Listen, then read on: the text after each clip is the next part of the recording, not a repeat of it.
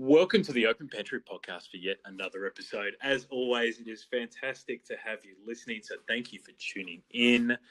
It is great to have uh, a really uh, up and coming food writer in the Melbourne scene, uh, Kara Irving, uh, who's writing for the Herald Sun at the moment. How are you? I'm very good, Sean. How are you? I am exceptional. Thank you so much for being uh, being on the podcast. It's great to have you on. Uh, I've been following your stuff uh, on Instagram uh, for a while now, so it's um, good to finally connect over a podcast. I Um, know. Do you want to talk about how you started out in your uh, in your journalism career? Yeah, sure. So for me, my journalism career started 10 years ago, and I started as a hard news journo. So when I, I think for remember I always wanted to work at a big newspaper and do the hard stories about crime and murder and you know, holding the politicians to Yes. account. That was just my jam. And I ended up, uh, I suppose that passion ended up taking me all around Australia. I worked in regional Queensland in this uh, mining town called Gladstone for uh, a couple of years, and that was I say that was probably one of the best um, best few years of my life. It was amazing. I, I learned so many things. I met so many great people, and then I also moved to um, not soon after that. I moved to regional Victoria Mhm. uh, in a town in it to a town called Ballarat, which um, if you're from Victoria, you'll know it's a, a very uh, big contrast to the weather in uh, uh, central Queensland. So it was a bit of a wake up call for me, uh, weather wise. But um, I remember this, there was this moment for me when I was working at the Ballarat Courier where my editor at the time pulled me aside and he was giving uh, rounds out to some of the new journos and he gave me police Mhm. which i was stoked about because that's what i wanted to do.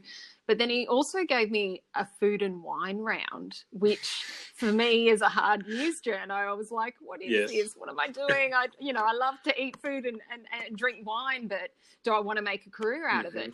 And it ended up being one of those moments where I just haven't looked back and I fell in love with it. And ever since then, it's, you know, fast forward five years later, it, I've been lucky enough to uh, write uh, reviews and uh, write about drinks for the Herald Sun. So it's, um, yeah, it's been amazing. Did it did it feel weird when you were getting those rounds at the Ballarat Courier to have police and food and drink? Did that feel like it was kind of an oxymoron of two totally different things? Like must feel a bit. Y- yeah it was a little like there were times where you would get called out to you know a terrible um, car Mm. crash where you'd have to go out uh, you know really early in the morning and it was like almost snowing and you know do these awful things but you know important work that journalists need to do to report the news of the day but then by the afternoon you could be interviewing some up and coming chef in his spanish restaurant in, in ballarat Mm. and, and eating delicious delicious paella and uh, you know having beautiful wine so it was it was really great i think it gave me a bit of perspective um, you know in my career and, and also in life it doesn't need to be taken so seriously we can have a bit of fun. Yeah, absolutely. Was was writing something you were always passionate about, sort of in, in high school and in uni? Like, was that something you always wanted Oh. to do? Absolutely. It was, I feel like I was, you know, when you hear journalists say, oh, I've, I've always wanted to be a Mm. writer, and then they end up pushing you into a career of journalism. Mm, Like that was te- textbook for Mm. me. Like I, I, lo- I like love writing and I love reading, and I think, you know, uh, once upon a time I wanted to do novel writing or film writing and, and, and go down that path. But I think very quickly, um, anyone that will tell you that has gone down those paths, they're very brave and noble people, but you're not, you're not really going to make like a, an income as regularly as say you were working in journalism if you're lucky enough to work um, you know get regular work and, and, and work in a full-time gig so i think i chose the safer side of things and um, went down the journalism path but many may argue not so safe uh, at the moment No, absolutely not. Um, it's it's, it's yeah hard, to, so hard to know what's really um, what's safe and what's not. Uh, you know, as we take this in May, like it's um, it's um, Oh, it's a very interesting time. I know. And it's a crazy time everywhere, really. Mm. It's not just in journalism. I feel like no one really predicted that we would have a global pandemic in 2020. So it's really hit everyone a bit hard. Do you, do you find, Kara, that in times like this, in times of crisis, that obviously in industry, and I talked with um, Wendy Hargreaves, a, you know, a month or so ago about mm-hmm. her sort of 30 year career in journalism. And is it is it times like this that, you know, an industry which has been smashed – with you know so many job losses um, and a narrowing of who owns um, you know the media landscape around the world that people uh, normal citizens you know really appreciate journalism so much more to actually get proper facts.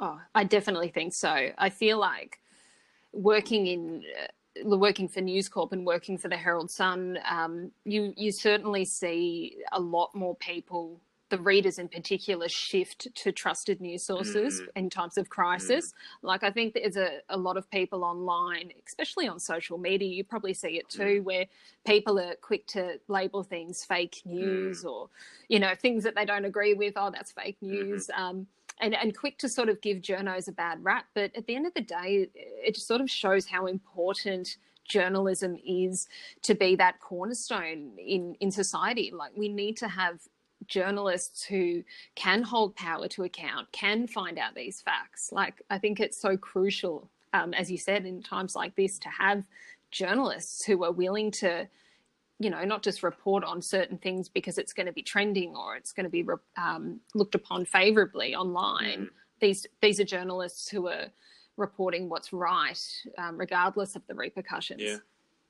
Was there? Um, so, I was just. I was want to go back a step if I can. Was there someone in your mm. early childhood that got you into reading and writing and that kind of stuff that you emulated, or was it something that just you you as a you as a um, a young lady loved to read? Uh, I'm not sure really, because I people have asked me this before, and you, would think that there would be someone out there who you know I really looked up to and, yes. and took a liking to in writing, but it's odd. I have these sort of memories of me as a child. I don't even know how old I would have been, but we had someone gave me a laptop, um, or not a laptop, sorry, someone gave me a typewriter. yes, so going back, back a good, yes. uh, I know, millennial, yes. um, but going back, oh God, how many years ago? Maybe 20, 25 years ago, someone gave me a la- like this um, typewriter. And I just remember writing on it. Like, I don't even know if I was spelling things correctly or mm. what I was doing, but I remember writing stories on a typewriter and um, it was not one of those old clunky you know antique looking oh you mean typewriters like electric, but electric typewriter this, that kind of thing? Yeah, yeah this right. was sort of those cool like you know 90s 1990s typewriters. Yes. And and i uh, yeah with the with the ribbon and the ink and i remember getting one of those and just writing all these stories and and um, you know taking it to show and tell and, and reading it. And and I don't, I don't know why. I don't know what it was. It might be one of those things that you were sort of meant to do when it was sort of within you. But um, mm. I, I don't know. I think there was a lot of people around me that said, you know, like parents and relatives that encouraged me to go into, you know, that kind of career because they saw it in me so young. Yeah. So maybe maybe that's where it came from. There you go. Love it. Hmm. Um, as a as a journalist, you're going to naturally see you know things differently than what a normal consumer um, is going to see in the food scene, and even different to someone like myself who's been in the industry for you know a long period of time. Like, what have you seen happen to the industry over the last couple of months that you see has been really significant during COVID? I think uh, for for me personally, something that I've noticed happen and it's happened across the board as i said before but you just really start to see uh, people sink or swim mm-hmm. in times of crisis and there's so many uh, restaurants and cafes out there that we'd you know without even giving a second thought would go to all the time yes. um, on a weekend and, and during the week to get our coffee but I think the sad reality is on the other side of this, we might not see many of our favourites come back. Mm. I think I think Wendy Hargreaves mentioned this um, in, in your podcast recently, but she was talking about people who were quick to pivot and, and restaurateurs mm-hmm. and, and, and, managers who were quick to sort of pivot and move into a new, um, I suppose, field and, you know, get on the takeaway and um, open a restaurant. Um, like, you know, some people are opening restaurants in this crazy time just yeah. to sort of do something different. So I think those people who are sort of thinking quickly and are being innovative are the ones that will survive. But I think, yeah, there's so many others, and uh, you know, for for reasons out of their control, that might not be able to survive after this. Yeah, I totally agree. Mm-hmm. What do you? Which is sad. It's really sad because I think what mm. what we're starting to realize, and as we move into sort of this new period, as we're talking about, you know, opening in certain restrictive measures over the next, you know, three months, is I think people are starting to realize how hospitality and sitting in a venue or having service by someone you don't know um, is really positive for mental health. And and I think people are realizing how much they miss those little moments, whether that be a five minute moment with a barista or a two hour moment at, a, at your favorite sort of Italian restaurant. It's um yeah, it's really interesting to see people's points of view at the moment. Oh, I agree. I was thinking about this the other day because uh, like myself, and I'm sure you're doing this as well, but really getting into a lot of these great restaurants mm. that are mm. doing takeaway. Mm-hmm. So there's so many out there at the moment. And whilst the food is awesome and, and excellent, and you know, surprising that it's arriving in the same sort of form in, yes. a, in a takeaway container and it's intact, but I think what's missing from that that process is that sort of it's it's sort of romantic in a way when you go to a restaurant. What mm. makes it isn't just the food; it's the entire setting. It's the having people, you know, sort of meet you at the door and, and whisk you to a table and seat you and, you know, prepare the table. So they'll set the table for you and, you know, they'll sort of present bottles of wine to you and show you, um, you know what what's on offer what you're going to be drinking tonight you can sample different types of wine i think that whole process is so special and i think so many people have taken that for for granted in a way and I think as soon as we're able to get back out there, there'll be a lot more people that are very grateful and appreciative of the fact that we we can actually go out again yeah. and support these restaurants and support these businesses. Yeah, I totally agree. Yeah. Um, what in your sort of gut feel, like what areas the hospitality industry do you think are going to be hit the hardest? Because I've sort of been toing and froing in my own head about, you know, what the percentages of, you know, businesses that will unfortunately not trade again and maybe certain sectors of the market as being, you know, um, a bigger portion of that moving forward. Do you have any sort of gut feel as you're talking to restaurateurs and business owners and other people of what kind yeah. of part of the industry? I think there's been a couple of restaurateurs that I've chatted to and people who own cafes over the last couple of weeks um, on, in the Chapel Street area that were talking about how they need to get back out there now. Mm-hmm. Um, and they need to have bums on seats and not just 10 people, but even if it's 20 people or more. Because at the end of the day, like I think this one cafe owner that I was chatting to, he's only making 10% of his revenue mm. um, based on takeaways, which is really not that much. No. And he said that if he gets it up to, you know, he can seat people and people can come in and eat and drink, it'll be like 70% of his total revenue. Um, so I think restaurants that aren't willing to, I, I know it sounds ridiculous, but I feel like if, I think the restaurants that are going to be the hardest hit are those that aren't willing to be innovative and pivot and think okay, how am I going to make a sustainable business? Like this guy is doing, you know, your, your produce boxes. He's mm. opening as a mm. grocery store. He's still going to be delivering takeaway, but then also on top of that, he's opening up to the public. So I think restaurants that don't adapt um, to the, this new way of life through takeaway probably will be impacted more so than others. Mm. But and then another train of thought, because I've also been thinking about this too, is what will happen to our regional centres? Yeah. Like in Ballarat or Bendigo or Shepparton, like I'm sure people out there, you know, will appreciate and want to support local business. But how often would you have takeaway if you lived in Ballarat? Like maybe once a week? You wouldn't even like. Would you go out once a week? I, I don't mm, know. Mm. So I wonder how these businesses are going to be supported as well. Are you surprised when you look and you talked about living in Queensland and also living in regional regional Victoria, so two regional parts of mm. two different states? And I've obviously I've lived in Queensland as well, so I understand it. Like mm. the Queensland government and how they've um, um, treated the hospitality industry once you go to outback or regional areas is very different to how they've treated the southeast of Queensland. Um, mm. and a lot more. Uh, they've they've allowed a lot more people to visit venues and and a lot more things to open up. Um, you know, mm. around the same time. Do you do you sort of wish that you know the Kara that was living in Ballarat? do you do you wish that that would have happened uh, to regional centres of Victoria and you know New South Wales as well? To, to open up more, you mean? Yeah, like to open to mm. be hmm. more broad because maybe the outbreak hasn't gone to those particular areas as densely as what it has in the city and the suburban areas. Yeah. Well, there was definitely questions early on about creating hubs. So to have, you know, Ballarat is, mm. and this was more journalists asking the questions to the authorities whether mm. we can have, you know, these regional hubs. I don't think it's a bad idea. I think, you know, take Ballarat for instance, and I mentioned Ballarat because I feel like it's a second home to me and I've got family there.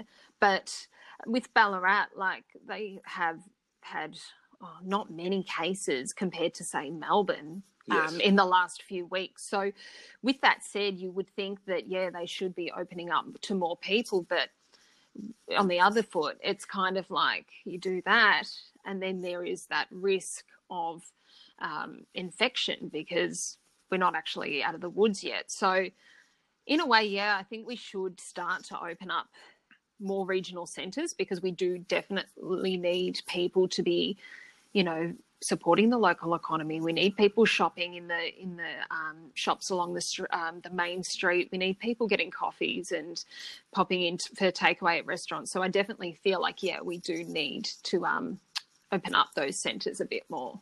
Mm.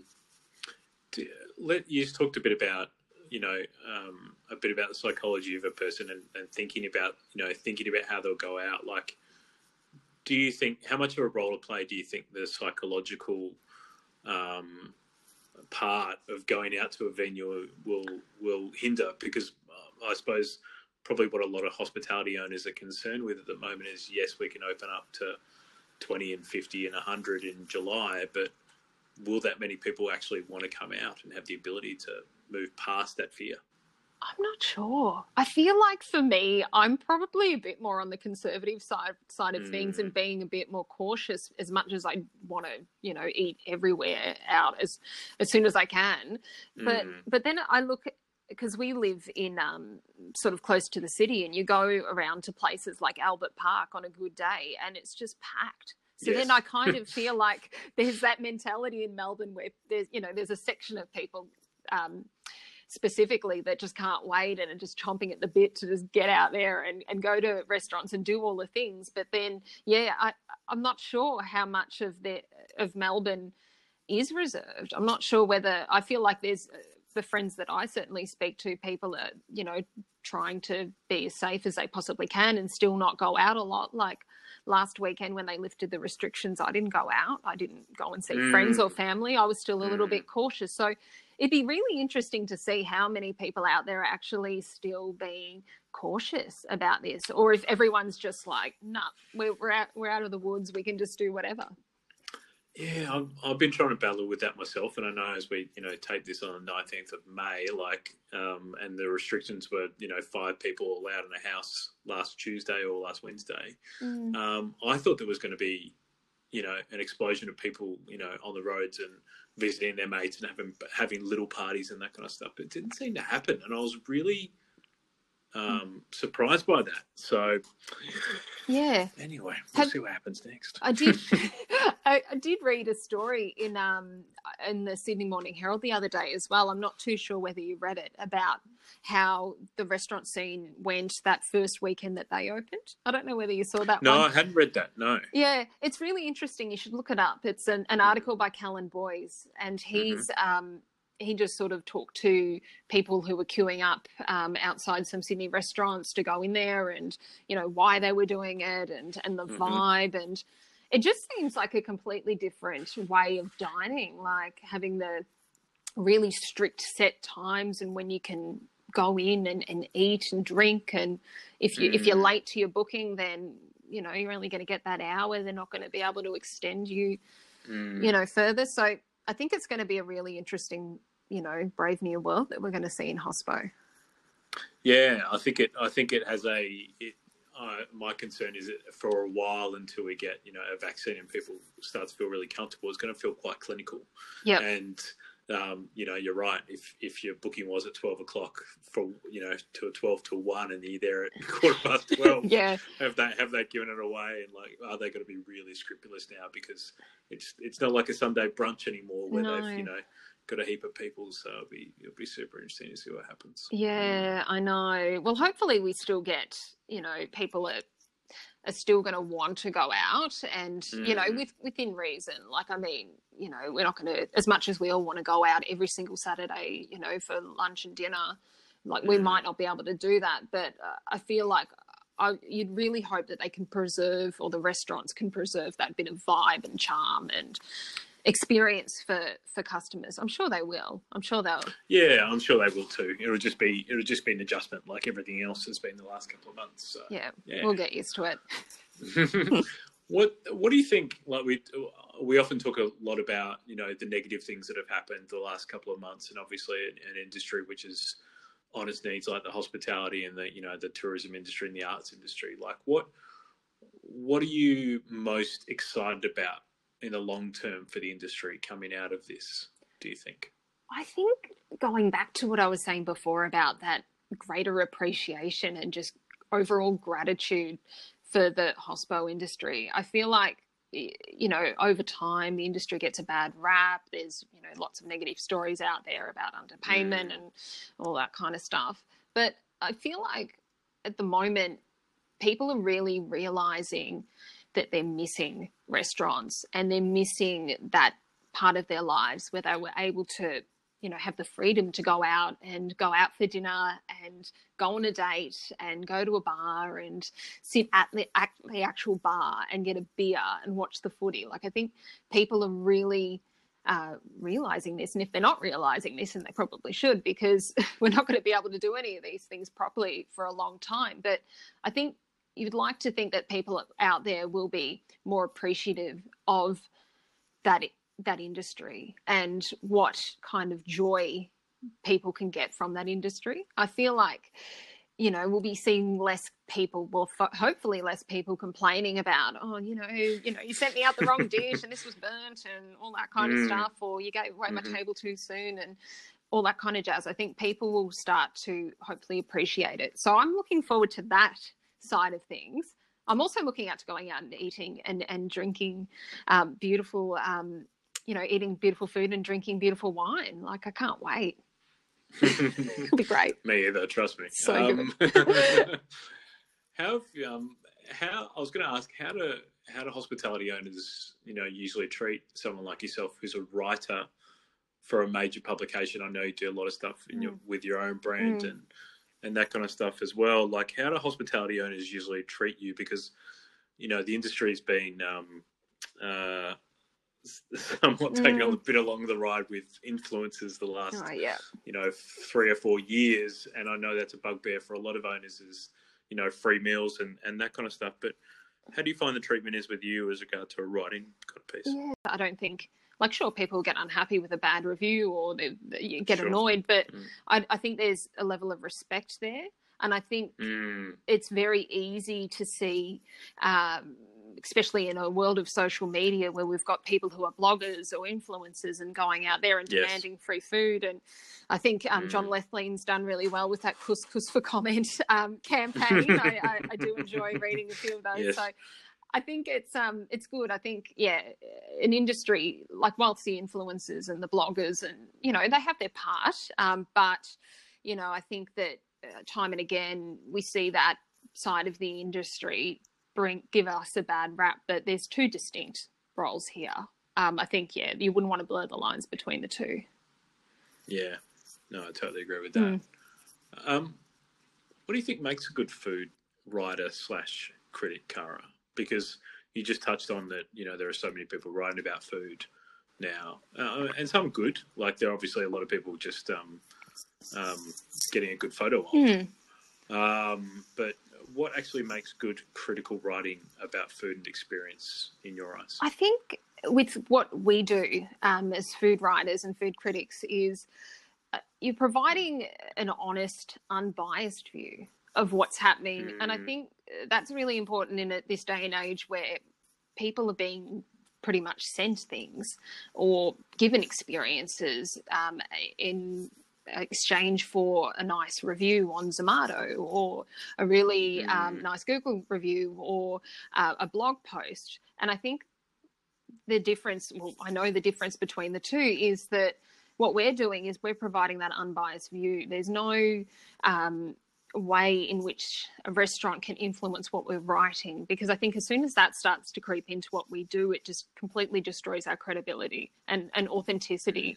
So I feel like a, a good food writer is someone who isn't shaped by any external sources when they're writing their review. I think you need to be honest, um, not be scared to say what you mean, and just to say what you mean about a certain dish or a place, the vibe of the place. Um, I think there's yeah, there's a really um, a good um, respect in the industry for people who are able to do that, and there's so many people out there that do that really well. So, mm. can you think of your most favourite hospitality experience? Because I think as we and I'll give mm. you 30 seconds yeah. to think about it. The reason the reason why I ask is because I think I could probably break down my five you know top ones pretty quickly, mm. and I think it's important that people listening to this podcast and understanding um, uh, who may be hospitality owners need to understand that hospitable hospitality needs to be the forefront of what we do moving forward in order to create success and not have as many closures as we could have. Mm. And at the end of the day, as an industry, what we're doing is creating moments for people. Mm. So, can you remember what your one of your greatest well favorite moments oh, is? Gosh, I feel like they're all different though because. Uh, you know, just because uh, you're going to, because I'm I'm going to list places where. Do you want me to list names? Do you want me to name places, or do you want me just to? Sure. Or can I just sure. speak generally? Because I'm not Both. sure. You can do I'm not either. sure whether I should name places or not. I don't know. I'm getting inside my own head now.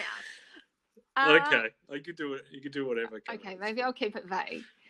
Okay, okay. so there's places that I particularly like um, when I go out for dinner, and it's not necessarily a place that's super fancy and super luxe. Like, yes, I've been to restaurants that are really these five star restaurants that where the service is impeccable, where you're treated like mm.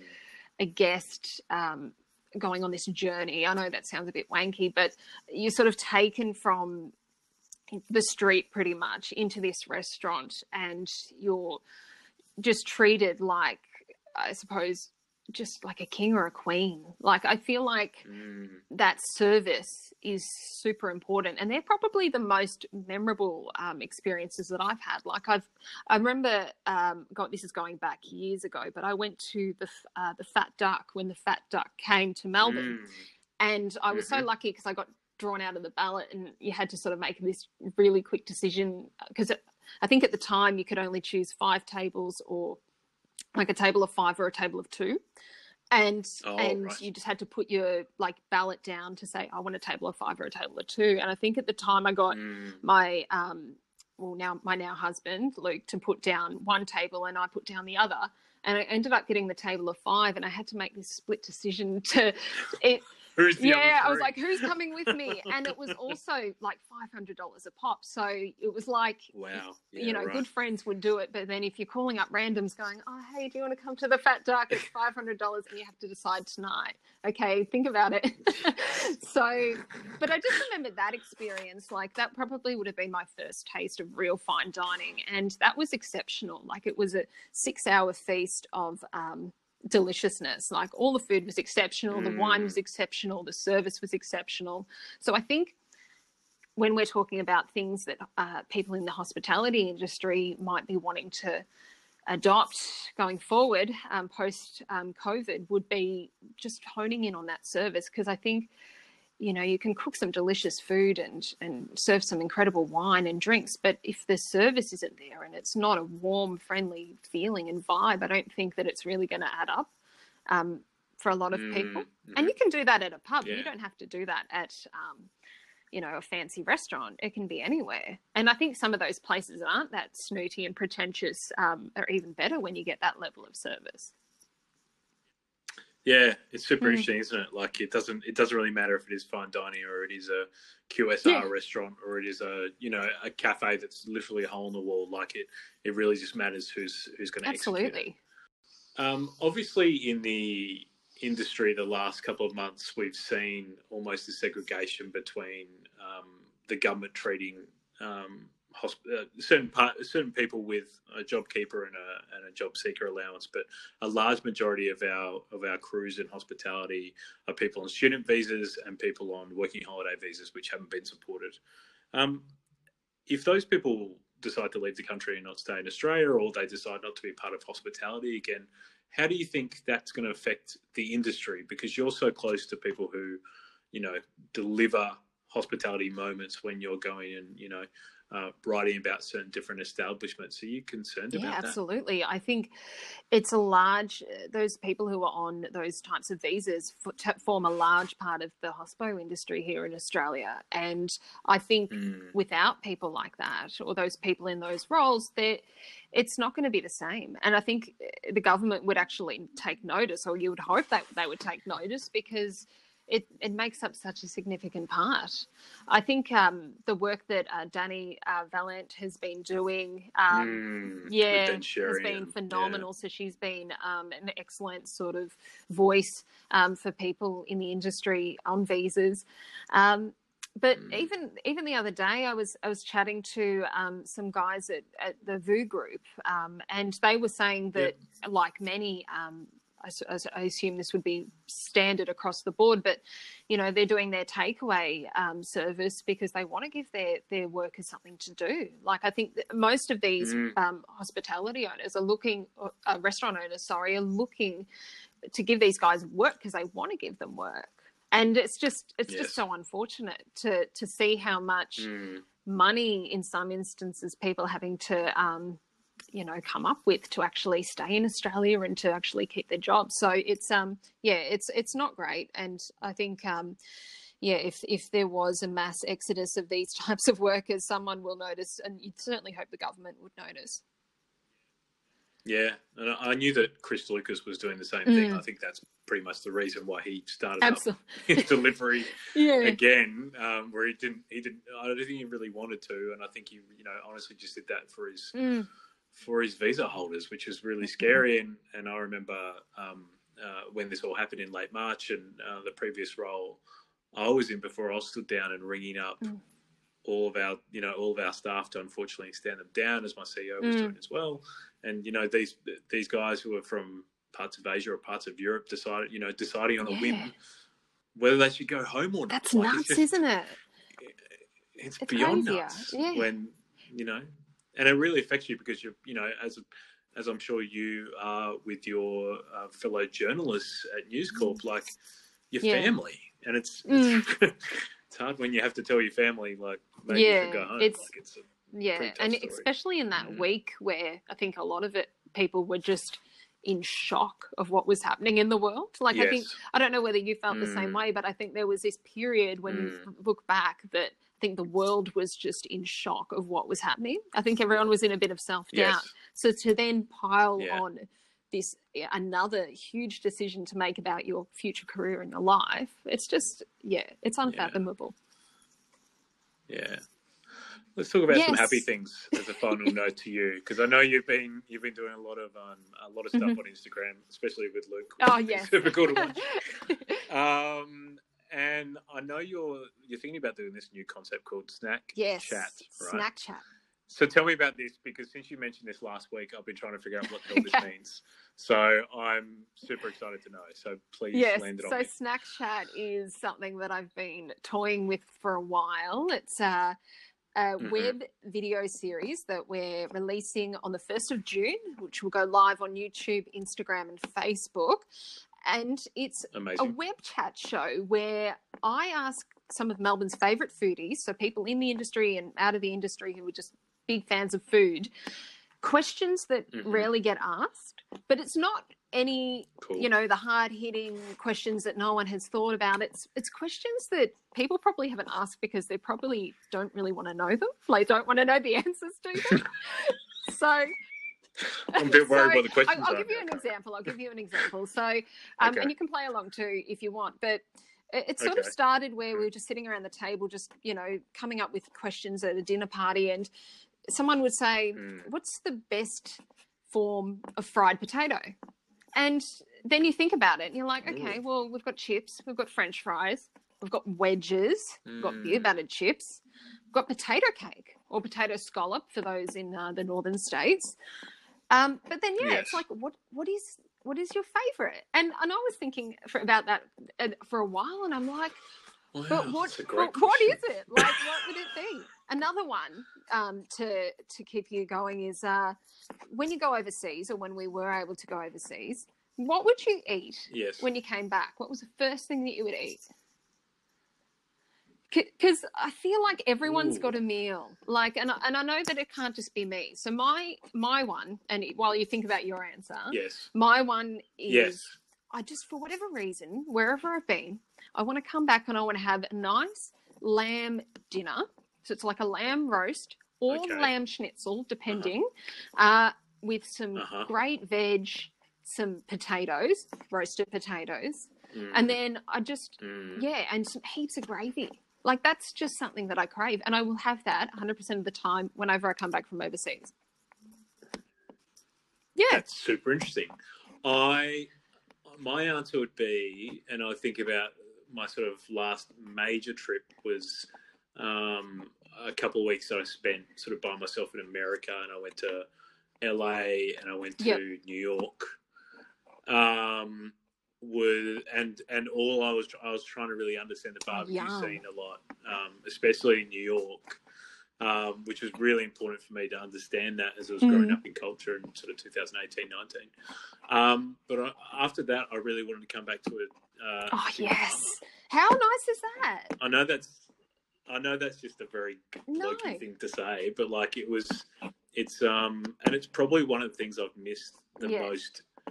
Not being able to sit Oh, in the pub yeah. For the last two months and have one of those, or have the ability. Like it's like someone's taking it away I know. me. So I know. Oh, well, hey, I Um, missed it so much yeah. the other weekend that I just made it at home myself. And I, and I was like, I'm going to have a meal. So we made chicken parma. I think I found like Dan Hong's ultimate chip recipe online. So it was it was great.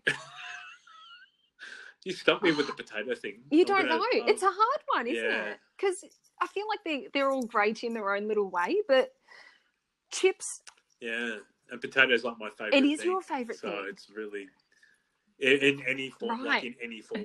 So, so back back when I was trying to conserve my crisp Yeah. obsession, uh, because I'd have crisp more than once a week, I would I invented a thing called Oh, Chip Day right. Tuesday, in which I would just have chips on Tuesdays just to corral it into one day and make it That's and so make it more special.